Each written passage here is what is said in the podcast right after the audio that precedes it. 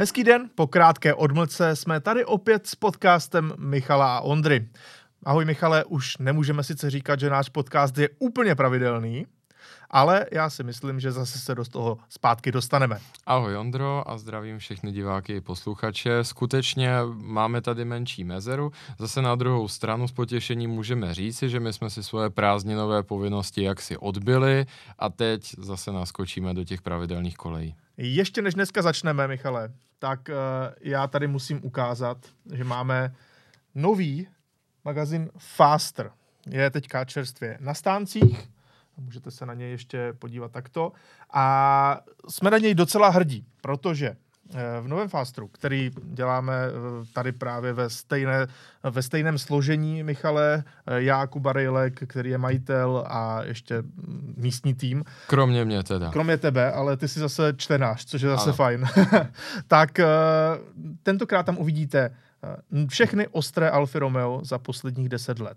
Máme tam i tu úplně nejnovější, nejostřejší Julie GTA M, dvoumístná varianta pětidveřového sedanu, teda čtyřdveřového sedanu, což samo o sobě je trošku bizarní. Uh, vyloženě okruhová věc. Spolu s ním je tady Stelvio, 4C, uh, obyčejná Julia ostrá. Takže myslím si, že tady je na co se těšit. Navíc jsou tady uh, dvě verze ostrého CLKčka od Mercedesu, tedy CLK Black Series a CLK DTM. Nechybí ani, tady nahoře je takový malinký, je to ostrý Golf, prototyp trojkového Golfu, který měl být určen jako homologační vůz pro rally. Nakonec se vyrobili jenom eh, dva kusy z toho pojízdní, je pouze tento jeden, kterými jsme jezdili. Je to auto, které má čtyřkolku, 400 koní, velmi ostré auto na to, že je z 90. let. Já k tomu přidám ještě eh, Chrysler GS Turbo 2 Shelby, což je vlastně předokolkové kupé z 2.2 turbo z Ameriky. Opravdu to auto ladil Shelby, takže to bylo docela zajímavá, takový crossover zajímavý, že i takovéto auto Carol Shelby vlastně ladil. No a plno dalších materiálů je uvnitř, takže pokud by vás to zaujalo, najdete to třeba na benzinkách OMV je 100%, tam je vždycky na všech, ale i na dalších, takže Nový Faster je právě teďka v prodeji. Když si vezmete, jak zajímavé auto je skutečně tento homologační Golf a jak je malinkatý, tak to ilustruje, jak je tohle to číslo nabité. A já musím říct, naprosto v, se zapojením veškeré objektivity, které jsem z to, uh, že minimálně ten feature o těch rychlých alfách mě neuvěřitelně bavil a to je skutečně evropská úroveň, takže doporučuji. Děkujeme. No a teď už se můžeme vrhnout na naše klasické povídání, Michale. Ale dneska, protože jsme tady chvíli nebyli a mezi tím se objevilo plno nových aut, Naštěstí. tak se trošku zaměříme právě na novinky. Projdeme si nová auta. Ty, Michale, jsi byl na dovolené a taky, mimochodem, to nebyla úplně obyčejná dovolená, byla to hodně autařská dovolená, bych mm-hmm. řekl. Tímto bych rád poděkoval mojí snoubence, která s, řeknu sdílí lásku k autům to je moji, super. byť třeba ne do té míry a do té míry, kde ji nezdílí, tak ji musím poděkovat za trpělivost, protože sice to byla dovolená a když vezmu, že jsem v zásadě objel asi pět nebo šest automobilových eventů za nějakých 12 dní, tak jako to ano, asi ano. hovoří za vše. Velký respekt eh, i tvé snoubence. Uh, jak dneska říkají youtubeři, shoutout. Jo. Shoutout, jo. Tak uh, i takhle to můžeme dneska pojmout. Ovšem, právě na některých těch akcích si se setkal i s auty, o kterých se dneska mm-hmm. budeme bavit. Mm-hmm. Já mezi tím jsem v rámci naší práce jsem taky vyzkoušel, či minimálně si osahal několik zbrusů nových aut. A právě o tom bude dnešní podcast. Takže jdeme na to. A začneme tím nejostřejším BMW historie, tedy alespoň tak to v Mnichově nazývají. Je to BMW M4 s tím legendárním označením CSL. Jo? L znamená Leichtbau, tedy mm-hmm. lehké, což v tomto případě zas tak úplně neplatí. Byť to auto je výrazně lehčí než normální M4, ale nutno říci, že oproti předchozím generacím tohoto auta to moc lehké auto pořád není. Ale, Michale, uh, začneme prostě jednoduše už jenom tím, jak ta věc vypadá. Tady ještě si můžete podívat, mm-hmm. jak to auto vypadá zezadu. A tady další fotku, kterou tady mám. Pokud nás tedy pouze posloucháte, doporučujeme třeba i přijít na náš YouTube kanál Autokult, abyste eh, viděli ty vizuály, anebo jednoduše Zadejte si vždycky tato auta, když máte tu chvíli, třeba do Google, abyste věděli, o co se jedná, takže teď BMW A my M4 vám to CSL. popíšeme i verbálně. My se vám to budeme snažit popsat i verbálně. Tak tady je tvoje fotka, kde ty jsi to auto už viděl naživo. Tak, na schvál jsem vybral nějakou, která není příliš lichotivá, řeknu, je to prostě taková běžná, jakoby řekl bych až autobazarová nepovedená fotka, prostě jenom tak jako od boku, abych auto měl na středu a Reálný tak. život. Není tam žádné jako lichotivé světlo, naprosto na schvál. Uh, osobně, když jsem to auto viděl naživo, je tam spousta věcí, které se mi líbí. Uh, když se budeme bavit o tom, že je to ta Leichtbau, neboli prostě nositel toho legendárního jména CSL, vzhledem k tomu, jak jsou současné rychlé sedany té střední třídy tučné, tak se vlastně dá říct, že je to lehčí. Ano, 100%. Ale to zase nesmíme tak, tomu autu ubírat. To ne. Ale v obecné rovině, nebo respektive samozřejmě neočekávejte jako konkurenta Lotusu nebo jako vyloženě nějakou prázdnou skořápku.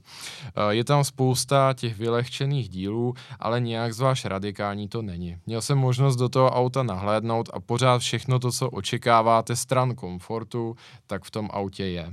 Ano, tady si můžeme podívat na interiér právě, Mhm. kde člověk vlastně vidí, že tam de facto všechno je stejné, Mhm. až na středovou nějakou loketní opěrku. Eh, Má to samozřejmě všechna ta nejlehčí sedadla, skořepinová, eh, má to nějaké doplňky, karbonové obložení, alkantarový volant, ale ve výsledku pořád to vypadá jako klasická M4. Tak. Ve, není to žádné bez klimatizace, Mhm. bez displejů, nic podobného. Přesně tak. je to prostě tak. klasika. Když se vrátíme zpátky na tu fotografii, tak eh, co se týče teda toho lakování, které pokud vím, tak není uh, povinné. Může si člověk zvolit i jiné kombinace Ano. a to já bych asi udělal protože jednak uh, internetoví jako kritici se okamžitě tomu vysmáli, že to vypadá jako Mustang Mach-1, Což, což, je pravda. skutečně vypadá, jako to je pravda. Ano, Mustang Mach 1 opravdu také používá podobnou barvu, podobné eh, de facto ty tmavější části, Hmm, byť hmm. on to má jako nálepku.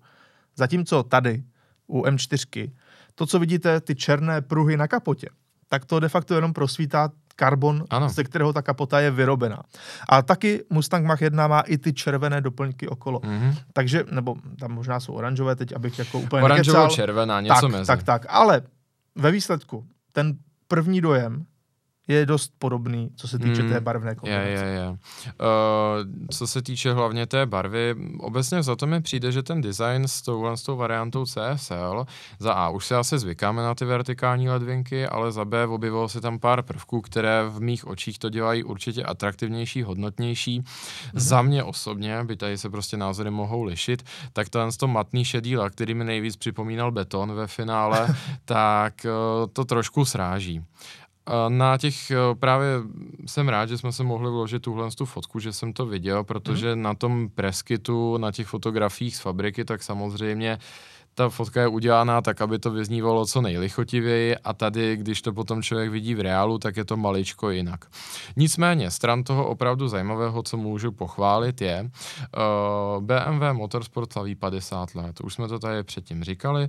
To, kde jsem to viděl, tedy u jezera Como na akci Concorso de Eleganza Villa d'Este, tak se právě slavilo o nich 50 let a Líbí se mi smysl pro humor a vlastně pro tradici u BMW v tom smyslu, že třeba značky, když se člověk podívá blíže nebo si to posléze dohledáte, tak jsou speciální výroční edice těch 50 let a imitují značky, které používalo BMW na Supersportu M1. V zásadě úplně. Je to takový ten, řeknu, jakoby maličko Bauhausový styl, jak jsou kolem té klasické bavorské vrtule ještě jako další barvičky té trikolory. Mm-hmm. Stejný motiv je vlastně na pokličkách eh, středu, eh, středu kol. A co mě na tom autě velice bavilo, je, že ono má ten, eh, jak se tomu dá říkat, kachní ocas. Neboli eh, tvarování víka kufru je úplně jiné a právě dá se říci, že tam máme onen integrovaný spoiler. Což za mě je mimo jiné, řekl bych, i elegantnější řešení, než to, co nás jsme v minulosti viděli na těch ostřejších čtyřkách a trojkách, anebo co nabízí třeba M-Performance, což je ono karbonové křídlo na nožičkách, což samozřejmě působí velmi agresivně a člověk si to všimne na první pohled, ale za mě je tohle takové důstojnější a víc se to hodí k tomu vyznění, že pořád tím základem toho auta je, řeknu, rodinný sedan nebo takové decentnější kupé. Eh, souhlasím, já za sebe musím říci, že uh, design tohoto auta jsme nějak uh, kritizovali už mnohokrát. Ať už my tady spolu, anebo uh, celkově uh, v rámci naší redakce. Nicméně, uh, tady ze zadu se mi to auto opravdu velmi líbí. Mně taky. Za prvé, má jiná ty zadní světla, jiná grafika, ten kachní ocas tomu extrémně pomáhá a opravdu vypadá to skvěle. Z boku je to pořád za mě takové nemastné, neslané, ze předu zase úplně to podle mě pořád nenavazuje na ten design toho zbytku auta, ta příď. Ale budiš. Řekněme si to takhle, to auto je o ježdění, myslím si, že to CSL určitě bude zajímavé. Když se člověk podívá dokonce na tu tvoji fotku, tak uh, tam je vidět, mm-hmm. že to mhm. auto má gumy Michelin Pilot Sport Cup 2R, mm-hmm. což jsou vlastně ty nejostřejší. Někteří lidi to nazývají i jako homologační, sem, teda homologační, uh, kvalifikační semisliky mm-hmm. které vlastně fungují extrémně dobře, ale jenom pár kol, protože se velmi rychle sjedou, mm. na rozdíl od uh, i konkurenčních semyslíků, které přece jenom vydrží trošku tak, déle. Tady je faktem, jako že BMW tím vysílá jako jasný signál, protože to jsou fakt pneumatiky, co neberou zajatce. Nemluvě o tom, že jako na tomhle tom se moc nevýjíždí, když je mokro. To, no, samozřejmě. To, nef- to nefunguje. Ano, ano, musíš to zahřát, na mokru to nefunguje. Na druhou stranu oni tím cíleli právě třeba i na čas na severní smyčce Nürburgringu, kde tohle je nejrychlejší BMW, které tam kdy jelo. Na druhou stranu tím, jak to auto je poměrně extrémní, uh, už jenom dvoumístné, uh, mělo by být jako opravdu ostře naladěné. Výkon 550 koní, tam to poskočilo dost nahoru. Tak ten čas zase není až tak uh, extra skvělý. Já teda popravdě, teď mi trošku vypadlo, jaký ten čas je. Přesně. A to si určitě sami, nebo Michale, jestli tě poprosím, ať to dohledáš. Já se na to kouknu. A rozhodně to není pomalé. No, není to pomalé, ale bylo to dost přes sedm. Proto, proto z toho tady máme, uh, proto právě tady úplně jako nejásáme. Uh, to z jednoho prostého důvodu. My jsme nebo všichni asi vlastně jako odborná veřejnost a fanoušci, tak jsme malečko zmrsaní tím, co nám jako prezentuje Porsche. Tak. A tam víme, že uh, se dostali už jako je to poměrně dávno, kdy se dostali jako pod sedm. Neříkám, je to GT2 RS a pozdějších variantách no, ale Mantai. Ona, když se vezmeš má... i normální GT3, to je právě ono. To Chtěl vlastně... jsem říct, že GT2 RS dobrý, tak jako tím bych asi ještě argumentovat úplně nemohl, protože to má 720 koní. Ale normální GT3 má jenom 500 koní a ano, je, ma- je prostě jenom ano. maličko přes 7, že jo. Tak. Už to mám, 7 minut, 20 vteřin a dvě setiny. Což určitě není špatné, ne. to je excelentní, dá se říct, ale jako bylo, asi by se dalo, kdyby to auto mělo čtyři sedačky a byla to standardní M4, tak řekneme konec diskuze, prostě to je ultra rychlé čtyřmístné auto, ale tady to auto jako přineslo určité kompromisy tím, jak vlastně BMW z toho vyházelo spoustu tělen z těch věcí a stejně si furt jakoby na tu hranici 7 minut úplně nesahá. Ono, když to člověk vezme hlavně z toho pohledu, že tohle má být to nejextrémnější BMW a opravdu je, a pak se člověk podívá k tomu, co vyrábí třeba Mercedes, hmm. jehož Black Series, eh, AMG eh, GT je samozřejmě malinko jako rychlejší, extrémnější, ano, docela podstatně ve všech ohledech. Pak se podíváš na to Porsche a vlastně si řekneš, že tam to úplně jako to auto nezapadá do těchto periferií. Hmm. Je to opravdu o krok zpět oproti těmto autům.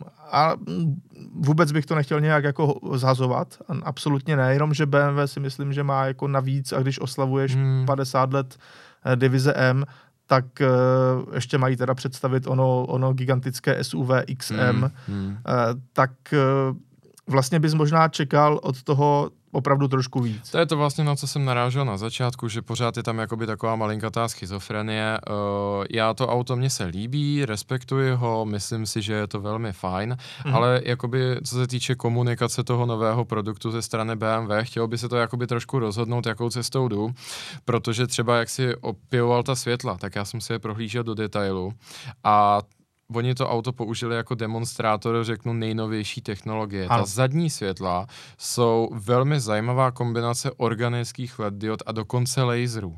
Jo, což hmm. je premiéra, to nikdy v zadních světlech auta nebylo. Ano, ano. Jenže to je zároveň přesně to, co na okruháči nepotřebujete, co tam jako překáží. Porsche a většina dalších automobilek zásadně zajíždí ty rekordní časy s co nejprimitivnějšími světly, protože jenom na tom, protože při laserová světla mají chladiče, větráčky ano, a všechno tohle. Jenom na tomhle tom se dá ušetřit kolem 6-7 kg. A Takže to už něco dělá na těch 21 právě, kilometrech. Právě, nemluvě o tom, že třeba právě mně se opravdu líbí, to auto já bych to schrnul, že to auto je prostě dobrá oslava těch 50 let jako M3 a M4 a vůbec BMW M Motorsport. Ale to nejostřejší, co šlo vyrobit, aby to zajelo fantastický čas na ringu, to prostě není. Ne. Protože ten kachní ocas bude nadčasový, jako limitovaná edice, to bude krásné na pohled. Samozřejmě to, co by nejvíc fungovalo, byť já jsem to tady jakoby strhal designově, by bylo, kdyby po vzoru Blacku a GT3 RS tam bylo gigantické křídlo a pod tím masivní difuzor. Nejlépe, nejlépe vůbec vyhodit hodit vanu kufru, aby ten difuzor byl co nejhlubší. Ale právě, to říkám, to by už bylo rozhodnutí jít někam docela jinam. Jo, souhlasím s tebou, je to trošku smutné, že my tady vlastně malinko roustíme mm, tohle auto, byť vlastně jsme nadšení, že vůbec vzniklo, že něco ne, takového je. Uh, jako rozhodně respekt eh, BMW, že pořád nám přináší tyhle hmm. zajímavé modely. Možná my jsme ho takhle preventivně jako trošku pogrilovali, aby pak někdo neměl pocit, že to auto zklamalo. Ne, berte ho jako oslavu 50 let a prostě trošku i jako umění a prezentaci toho, co BMW umí. Neberte ho jako to nejvostřejší, co je, to ne. Tak, souhlasím s tebou. A můžeme jít o něco dále. Tady se ještě prohlídneme mm-hmm. ty krásné skořepiny a ten karbonový uh, tunel, moc hezké. který je opravdu moc hezký. Ten je jiný, no. Škoda, že jednoduše u této generace už i ta technika je taková, řeknu, trošku všední. Máš tady osmistupňový automat ZF, který najdeš jako úplně všude. Ve hmm, v čemkoliv, hmm. od Dodge Ram přes uh, základní trojkové BMW s hmm. nějakým eh, nejslabším dýzlem až právě pro ten, po tento ostrý model. A můžeme, Michale, rovnou přejít k dalšímu autu, které jsem já viděl osobně před několika dny. A to je Range Rover Sport nová generace Range Roveru, toho druhého největšího modelu, de facto druhého nejluxusnějšího, protože nad tím vším ještě stojí nový klasický Range Rover a máme tady nový Sport. Jak to auto na tebe takhle na první dojem působí? Range Rover Sport je tady s náma už v pár generacích. Vlastně Tohle je třetí. Tak, v té první generaci jsem měl příležitost tím jezdit. Mm-hmm. Bylo to řeknu tak jako britský charakterní auto. Měl, ano, no, takže měl... můžeme říct, že na, na půl trošku krám, ale... No, kdyby na půl. Na, ano, ale... ano, já mám stejný, stejný no, no, dojem no. z těchto aut z první generace Range Rover Sport. I když zase na druhou, ale stejně ho měl člověk rád nějakým zvláštním ano, způsobem. Ano, ono to, to mělo auto. svůj zvláštní charakter, mm. ale to auto vlastně jako nebylo nikdy úplně dobré. To bylo, to ještě to byla varianta Supercharged o, s V8, takže to opravdu jako mělo poměrně charakteru na no, rozdávání. Co se týče tohle auta, uh, takhle. Zepředu bych řekl, že se mi líbí. Mm-hmm. Uh, obecně za to zapadá do té linie, kdy současný šéf designér a vůbec designový tým Land Roveru i otevřeně hovoří o tom, že se snaží takzvané auta oddesignovat. Tudíž pracovat s autem jako s celkem, s tou jeho kompletní hmotou, spíš než vymýšlet tisíc a jednu uh, linii, prolis, průduch a tak dále. A myslím si upřímně, že i k té image toho Land Roveru a Range Roveru to sedí, protože to jsou auta, která mají vyvolávat dojem, řeknu, jakési jistoty, bezpečí, jo. jako majestátní auta, když to tak řeknu. A ten sport byl vždycky naopak jakoby takový krok zpátky, že působil trošku vzdušněji než standardní Range Rover. Uh-huh. Zepředu se mi to líbí, ty integrované kliky a všechno. Zezadu s tím mám maličko problém, protože zezadu na mě působí trošku hodně monoliticky už to auto. Nejsem si jistý, jestli v tom vidím to sport. Vidím Range Rover, nevím, jak moc vidím to sport, spíš míň. Uh, hodně mi to připomíná už teďka jakoby standardní Range Rover a skoro jakoby v tenhle ten moment člověk potom přisuzoval tu sportovnější roli Velaru, který v pořád se vyrábí, existuje ostupně pod Range Roverem Sport, ale ten podle všeho teda sportovní být nemá. To je prostě jenom jakoby o něco uh, nižší kategorie, když to tak řeknu, té produktové linie. Uh, uvidíme naživo, viděl jsem nějaké fotky naživo uh, tohoto auta. Přišlo mi tam maličko ten pásek s těmi zadními světly, jestli nepůsobí trošičku levně, protože je to takové hodně plastové, černé, a to mi povíš spíš ty, když to vidím ano, naživo. Ano. Já s tebou vlastně do jisté míry souhlasím. To auto je krásně takové jednolité, navazuje to na sebe. Hmm. Přízáť, to je to třeba, co mi na té M4 vadí, že to na sebe nenavazuje. Tady opravdu vidíš ten celek. Hmm. Jo, má to ty prvky jak vepředu, tak vzadu, navazuje to na sebe. To Za mě super. Uh, líbí se mi to auto ze předu, byť je to spíš taková evoluce předchůdce, ale hmm. to teďka je tak u všech těch nových modelů Land Roveru, Range Roveru. Eh, za mě eh, je to spíš prostě evoluční záležitost, jak Evoque, eh, tak prostě právě nový velký Range Rover. Není to žádná revoluce. Záď ano, působí malinko, malinko zvláštně. Jsou tam malinká světla na jinak velikém autě. Je to věc, na kterou si podle mě člověk může zvyknout, ale není to asi líbivé na první pohled. Nicméně celkově jako celek to auto působí dobře, je to vidět i třeba tady na tomto pohledu z boku. Ano, jak to je, je to všechno jako uklizené, hmm. jednoduše vyřešené, ta linie střechy je mírně klesající, jak je to začerněný ten vrch, e, spodek výrazný, má to dneska až 23 palcová kola, samozřejmě hmm. tyto vozy. Jo, takže na první pohled podle mě fajn. Interiér, o, opět to samé evoluce toho, co bylo předtím. Žádná revoluce, ale působí to hezky, velké komfortní eh, sedačky, eh, působí to kvalitně, za mě úplně v pohodě. To se mi také líbí. Myslím si, že uh, Range Rover, Land Rover přistup naupil, řeknu poměrně střízlivě k té digitalizaci. Nejsem fanouškem displeje přes celou palubku. Tady, tady z tohohle mám pocit, že si člověk užije i a, a to řemeslné zpracování té kůže, dekorů a tak dále, protože zaplať pámbu, displej není to jediné, co je v tom interiéru. Tak, tak, tak. Souhlasím s tebou. Není to jak eh, u některých třeba nových Mercedesů a podobně, kde ten displej je velmi dominantní. Tady je to spíš jako podtrhuje to ten hmm. celek, hmm. ale pořád máš klasická tlačítka, eh, klasickou klimatizaci, klasické velké plochy, samotné palubní desky, hmm. kde opravdu vidíš, že to je nějaká palubní deska a není to jenom ten displej. Naprosto s tebou souhlasím v tomto ohledu. Za mě povedené se vším všudy. Eh, základní cena tohohle Range Rover Sport tak je 2,5 milionu korun. Uh, ovšem je nutno říci, že opravdu motorová paleta je uh, možná řekněme trošku oldschoolová, mm-hmm. ale příjemná v tom, jak má být. Což znamená základy šestiválec. To je Ura. fajn. To je fajn. A to jak benzínový, tak naftový. Benzínový má 400 koní, naftový začíná na 250, ale má ještě další dvě varianty. Myslím si, že 300 a 350 koní, že to je takhle hezky odstupňované. To si asi vybere poměrně každý. Tohle všechno jsou mild hybridy, což ale, jak my víme, tak to nic moc neznamená. To v podstatě mm-hmm. to funguje jako klasické auto se vším všudy. Pak jsou tam i dva plug-in hybridy, což eh, samozřejmě vidíme na této fotce. Výkon je, pokud vím, eh, nějakých 440 a 510 koní, přičemž eh, jsou to stále řadové benzinové šestiválce spojené s elektromotorem. Tyhle plug-in hybridy už jsou na tom hezky z hlediska dojezdu, protože už de facto dle VLTP by to mělo mít vlastně spotřebu nula. Ujede to, to víme, že není. Ano, což samozřejmě víme, že není, ale je to taková ta uh, klička, jak říci, že to auto má přes 100 km mm-hmm. uh, dojezdu na jedno nabití. Já, když jsem viděl konkrétní auto, uh, byl to taky plug-in hybrid, tak uh, tam svítilo na displeji při plném nabití 98 km dojezd, což je taková nějaká ta reálná asi mm-hmm. hodnota, uh, od které se dá odpíchnout.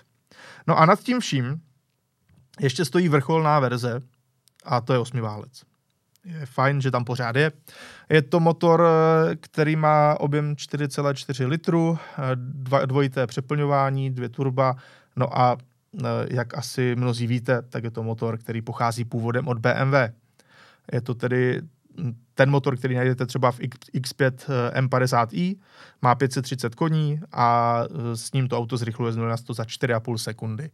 Takže za mě motorová paleta naprosto v pořádku, tak jak by člověk v této třídě de facto očekával. Musím říct, tím se mě to auto získává, protože bohužel i v kategorii SUV vidíme při, uh, opravdu významný příklon těm čtyřválcům. Ano. Uh, často dopovány ony elektromotory a tak dále, mm-hmm. ale právě nalijeme si čistého vína.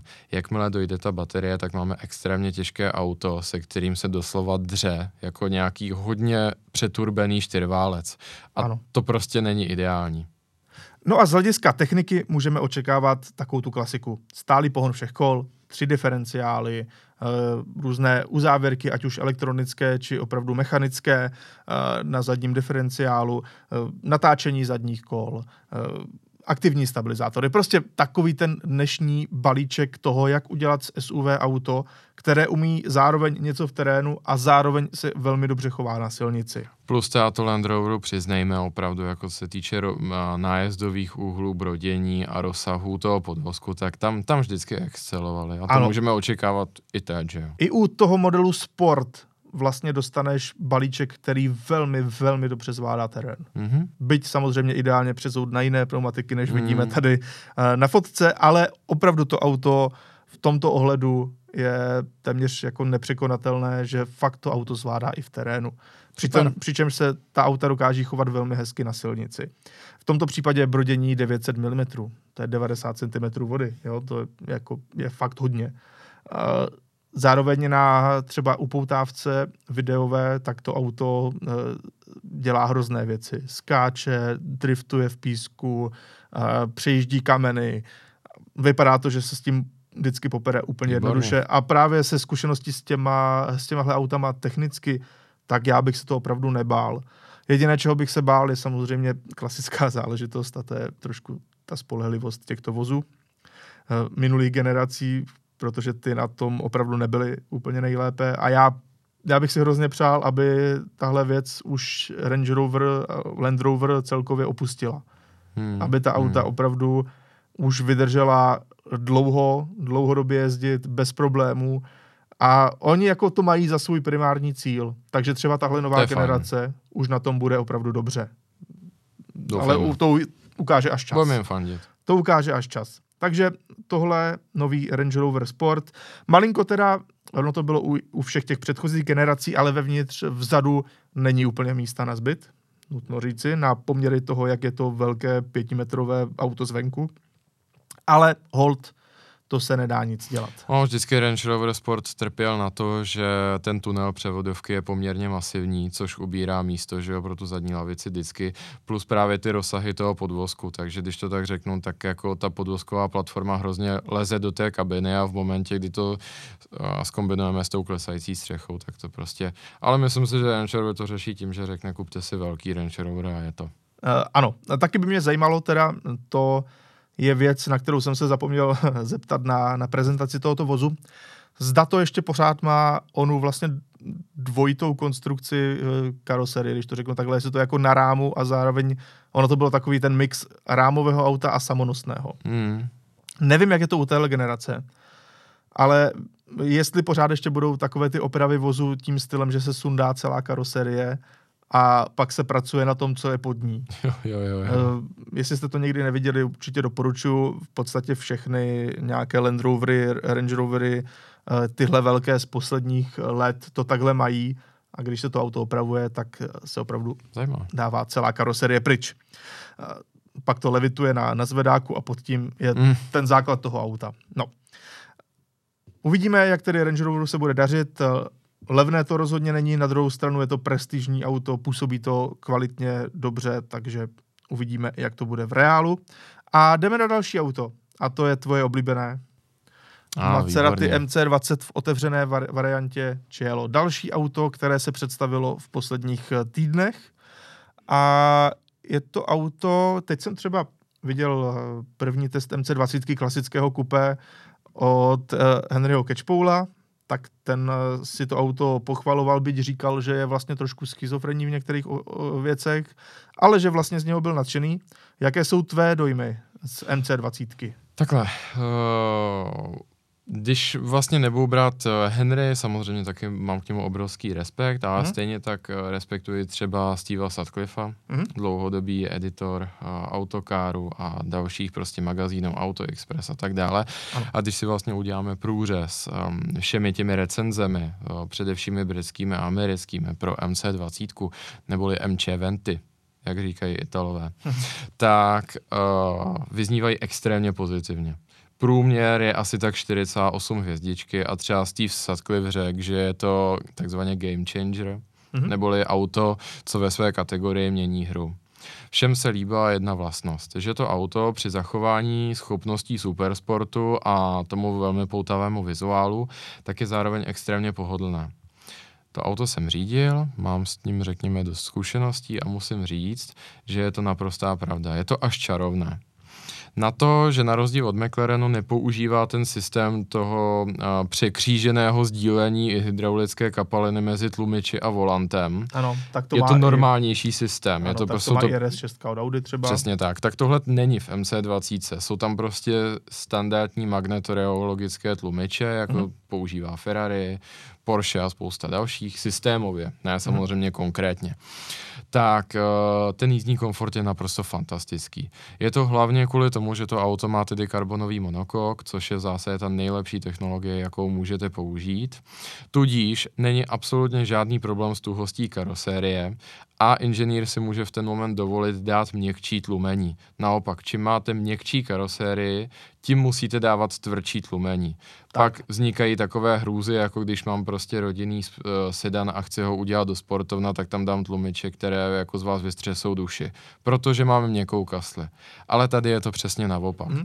Nemluvě o tom, že ten design je dechberoucí. Teďka jsem měl příležitost být na Motor Valley Festival, což je festival uh, v Modeně. Hlavně řeknu pro místní a zaměstnance. Samozřejmě cestuje tam už spousta lidí ze zahraničí, ale začalo to tak jako poděkování tomu regionu od všech těch značek, které tam působí.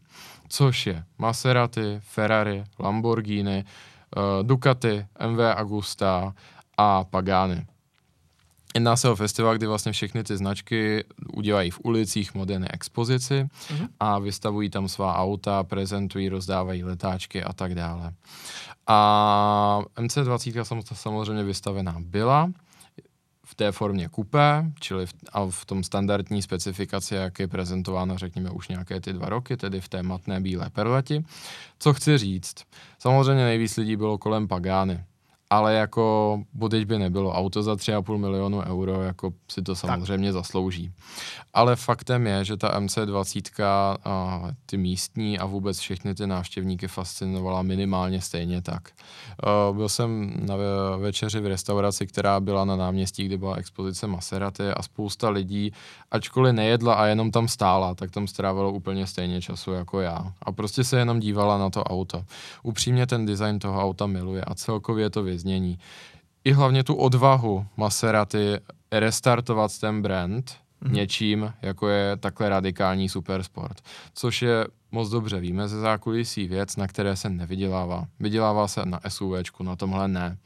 Nemluvě o tom, že ten karbonový ko- monokok museli koupit u, když to tak řeknu, krále formulí, což je společnost Dallara, Dallara, která vlastně se zabývá tím, že dělá tyto, řeknu, vysokovýkonnostní aplikace, jako jsou karbonové monokoky pro formuly, díly pro letectví a hlavně působí jako tedy externí dodavatel pro tyhle ty nejlepší aplikace. Mimo jiné Giampolo Dallara je jeden z největších inženýrů Itálie 20. století, pořád naživu. No a tam právě Maserati nakupujete monokok a samozřejmě jako ne, nepochybuju, že Dallara si za to nechá zaplatit. Když to, když Porsche, řeknu, vybouchne kasly na Makana v Lipsku z normálního plechu, tak samozřejmě tam jsme jako tou marží někde jinde. No, ale toliko obecně o MC20. Na, uh, za, na ježdění opravdu něco fantastického miluju, to má i takový zvláštní charakter, kdy někdo může říct, je trošku podobná 296 od Ferrari, uh-huh. teď už můžu říct, že jsem řídil obojí, ta auta jsou úplně jiná. The Ferrari z toho dostalo ten svůj typický charakter, kdy hodně všechno graduje směrem ke špičce uh-huh. a oni tomu motoru říkají Piccolo V12 neboli pikolové dodiči. A uh, ten charakter je skutečně takový, že je hodně točivý, lehko se točí a dominuje tam ten zvuk té mechaniky. Nějakým způsobem se jim povedlo jako dá upozadit ten zvuk těch turb. Kdežto MC20 je pravý opak a opovažuji se říct, jako snad to nebude znít jakoby příliš eh, patosem zabarvené, ale řeknu, že to fakt zní jako bouřka nad mořem, jako by prostě vás jako ten Neptun s tím trojzubcem chtěl potrestat, jo, protože to je takové jako temné burácení, mm-hmm. uh, neuvěřitelně pestrá škála zvuků, kdy chvilku slyšíte tu mechaniku, chvilku právě jako by ten bariton toho motoru od výfuku a do toho právě neuvěřitelnou část toho zvuku tam představují ta turba, která tu se nadechují, potom zase jako pouští ten zvuk s takovým jako hromobytím, syčením a tak dále. A mně se to fakt jako líbí, mm-hmm. protože je na tom super z toho vyznívá to, že Maserati řeklo, víte co, my prostě nechcem ty lidi obelhávat jako a snažit se jim uka- snažit se jim prostě vyvolat dojem, že mají tu atmosféru, po který všichni teďka volají. Ne, tohle, tohle je prostě turbomotor. Tak. A to se mi líbí. No a konečně Cielo je teda ta slibovaná otevřená varianta, zaplať pámbu Maserati je tak nějak na čas do toho celkového uh, timeframeu časového rámce, který nás uh, už v tom roce 2020 představili, to zapadá. To, že řekli, že tady první přijde kabriolet, zanedlouho by měla přijít plně elektrická verze, která ale nevyhodí spalovací motor. Bude to jenom dodatek Doplně. v té nabídce, což mi přijde poměrně sympatické. Uh-huh. Já když se podívám na eh, tuhle otevřenou variantu, tak mně se velice líbí už jenom ten eh, kryt motoru de facto. Ten je, ten je cool, vlastně všimněme si tam několik zajímavých prvků. Coupé má výřezy v tom plexisklu nad motorem, které právě jsou do toho tvaru trojzubce. To se ano. tady nepovedlo samozřejmě zachovat, tak to auto dostalo, řekněme, takové tetování ve tvaru trojzubce. Mimo jiné, Cielo jsem teda měl možnost vidět naživo, mm-hmm. jenom jako prototyp, který testoval pro fabriku a nejspíš skončí asi v Lisu, později. Nebylo to zjevně dohomologované auto, ale všechny ty standardní prvky už na sobě mělo. Uh, co bych tam teda vypíchnul, právě tohle. Druhý neuvěřitelně zajímavý prvek je, všimněme si, jak vlastně ten designér pracuje s tím motivem té trojky, protože ten Trident má tři zuby jako mm-hmm. trojzubec, to auto má šest válců, tedy tři a tři a ano. pro Maserati je taky typické, že všechna mají historicky na předních blatnicích tři výdechy, takové tak, ano, ano, zakulacené ano. obdélníky. Ty tři výdechy se nám dostaly do té lištičky na dveřích s tím nápisem MC20, která lemuje ten výdech za předním kolem. To je první. Druhá věc, to auto ve předních světlech má tři ledkové linky to jo, uh, svítí jenom jedna, ale pod tím jsou ještě dvě. Uh-huh. Uh, další věc, když se podíváme na ty kryty za předními sedadly, kde jsou tedy, řekněme, ty ochranné oblouky, tak tam máme tři prolisy na každé straně, což nám jakoby krásně ilustruje a taková hint, jako prostě náznak toho, co je pod tím, tedy ano. motor, který má tři válce na každé straně. Tohle mě strašně baví. Šéf designer nicméně říkal, že většinou na kolech pracují s motivem trojzubce, ale tady je to něco jiného. Vidíš tom, Ondro, něco? Přečet bych z těch kol něco. No, koukám na to. Jsou to takové linky spletité velmi. Mm, no, já tě necháš se podat asi. Nechám se podat, ano. Uh, kdy, podívej se na ty, které směřují směrem nahoru. Ano. Je, jsou to dvě X vždycky. Ano, ano, ano, ano. A to je jako 10, 10 římsky. Neboli no, 20, jasně, 20. MC20. Už to vidím. Už to v tom da, vidím. da, da, další takový dobrý, jako řeknu, designerský vtípek. No ale hlavně, co je hlavní fígl tohle z toho auta, je tedy ta stahovací střecha která myslím si, že tomu autu nějak zvlášť neškodí. Mm-hmm. Hlavně kvůli tomu, že je to tedy no, karbonový monokok, kde nebude kompromisem ta tuhost karosérie, ale hlavně ta stahovací střecha má jednu obrovskou devizu a to je sklo. Ferrari a všichni ostatní do té střechy dávají plnou samozřejmě, je to obvykle ano. karbonový panel. Nicméně pro MC20 je součástí sklo, a to takzvané elektrochromatické, které se stisknutím tlačítka umí změnit v mléčné a naopak. Proto čelo znamená obloha. A vy ji vidíte, ať už je ta střecha nahoře nebo dole. Vždycky máte výhled ven a do toho auta proniká spousta světla. To opravdu nádherný prvek, když je ta střecha zaklaplá, upřímně můžu říct, že proti kupé to není moc poznat, musíte ho mít opravdu hodně nakoukané. V ten moment si všimnete, že ta linie té střechy je maličko vyšší. Technicky se ale na tomhle autě vlastně nic nemění. Pořád je to MC20 se vším všudy. Je to skutečně tak, čili 630 koní z motoru Twin Turbo, žádný mild hybrid ani jiná forma hybridizace, to určitě vítáme. Mm-hmm. Karbonový monokok, to už jsme si řekli.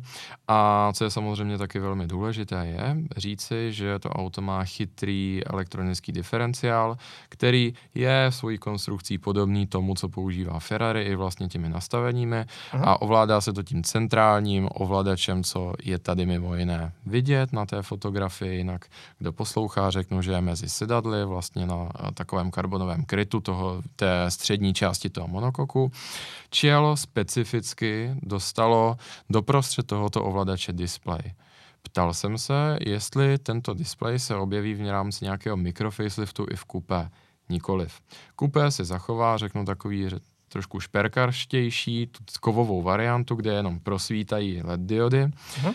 Uh, toto bude vyhrazené skutečně jenom pro kabriolet a budou tam různé animace, třeba jako to má AMG GT 4-door 63 na volantu, kde vlastně ty ovladače jsou dotykové displeje a jak měníte ty jízdní režimy, ty to znáš moc dobře, že jo? Ano, ano. Tak se tam právě mění ty obrázky a ukazují vám, co se zrovna s nastavením toho auta děje. Čelo to bude mít úplně stejně.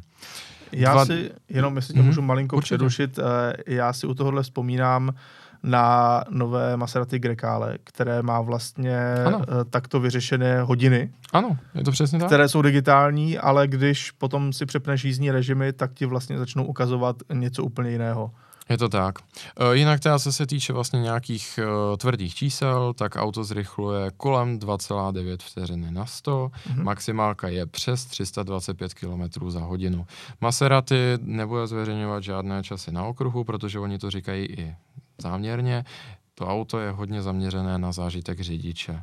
Hmm. Ne na jeho utrpení a jako vysílení. E, i proto na schvál tam dali pneumatiky Bridgestone Potenza, které jsou vyvinuté společně s Maserati a jsou udělané tak, aby byly dostatečné výkonově na přenesení toho výkonu, ale ne moc. A Maserati na schvál říká, že to auto nemá držet až za roh, v nějaký moment má pustit a toho řidiče pobavit. To je, je hezké. Je nastavené, tak říkají oni, jakoby do ruky. Jo, že prostě není to ultimátní okruhová zbraň, ale má vás bavit, má to být prostě příjemné auto na celkové vyžití, jak na cestování, tak na to si zajezdit na okruhu, ale ne vyloženě to tlačit na hranu.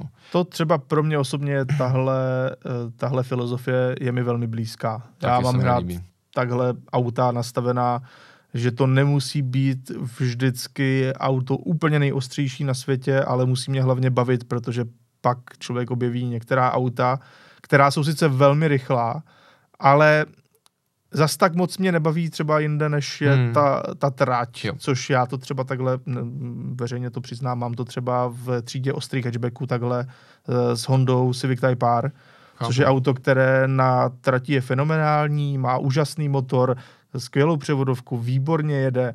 Je to vlastně ve všem velmi dobré auto, objektivně, ale mě to auto zas tak úplně nebaví, pokud nejedu jako úplnou hranu. A to je právě to, že já si ho vlastně užiju hrozně málo a, a užiju si víc konkurenční uh, auta, která jsou trošku, řekněme, uh, dostupnější, zábavnější i v těch nižších rychlostech, byť třeba potom na té trati takový čas nezajedou. Můžu říct, že tady myslím si, že se s tím Maserati popasovalo opravdu výtečně a to auto v zásadě ve všech rychlostech je velice příjemné a zábavné. Opravdu strašně se mi to líbí. Myslím si, že Cielo na tom bude úplně stejně. Mm-hmm. A plus teda opravdu ten zajímavý zážitek z té otevřené a nebo prosklené střechy. A opravdu jako tomu designu ani funkci té auta to nijak neškodí, ten Spider.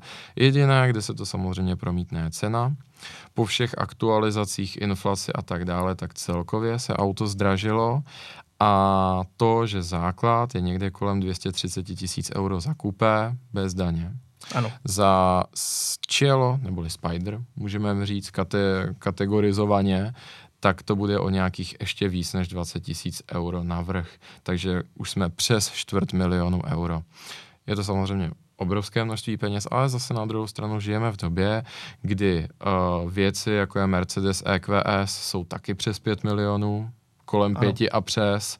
E, rychlé sedany větší jsou všechny přes 4 miliony komplet a Ferrari 296 GTB, pokud se bavíme o autě, které má, řeknu, takovou minimálně průměrnou specifikaci, tak je otázka spíš 7 až 8 milionů, tedy jinými slovy kolem 300 tisíc euro bez Spideru za kupé. Tak, eh, s tím naprosto souhlasím a zároveň tím vlastně dáváme eh, našim posluchačům a divákům malinko nahlédnout do toho, o čem se budeme bavit v příštím podcastu.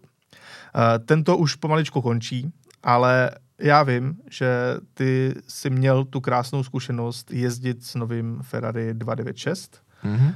Já k tomu taky přidám nějaké jízdní dojmy z různých aut a ještě se podíváme na to, co si vlastně zažil během své dovolené, eh, kdy si opravdu objel mnoho automobilových akcí, eh, o kterých jsme se vlastně taky v minulých mm-hmm. podcastech mm-hmm. bavili a myslím si, že to dokonce to byl přímo ten minulý a jo. ty aspoň potom můžeš krásně říci, jaké to vlastně bylo, navážeme na tohle téma, takže příští podcast za týden, eh, tak ten bude právě o tomto všem. Takže dnes se s vámi loučíme, Děkujeme za přízeň, eh, zároveň se omlouváme za menší spoždění v našem pravidelném formátu, který se s tím stal lehce nepravidelný ale opět najedeme na tu linii, že se budeme výdat. My se chytíme. Ideálně uh, každý týden. Takže podcast Michala a Ondry dneska končí, Děkujeme. ale já věřím tomu, že za chvíli jsme tady zpět a vy už trošku víte, na co málo se můžete těšit.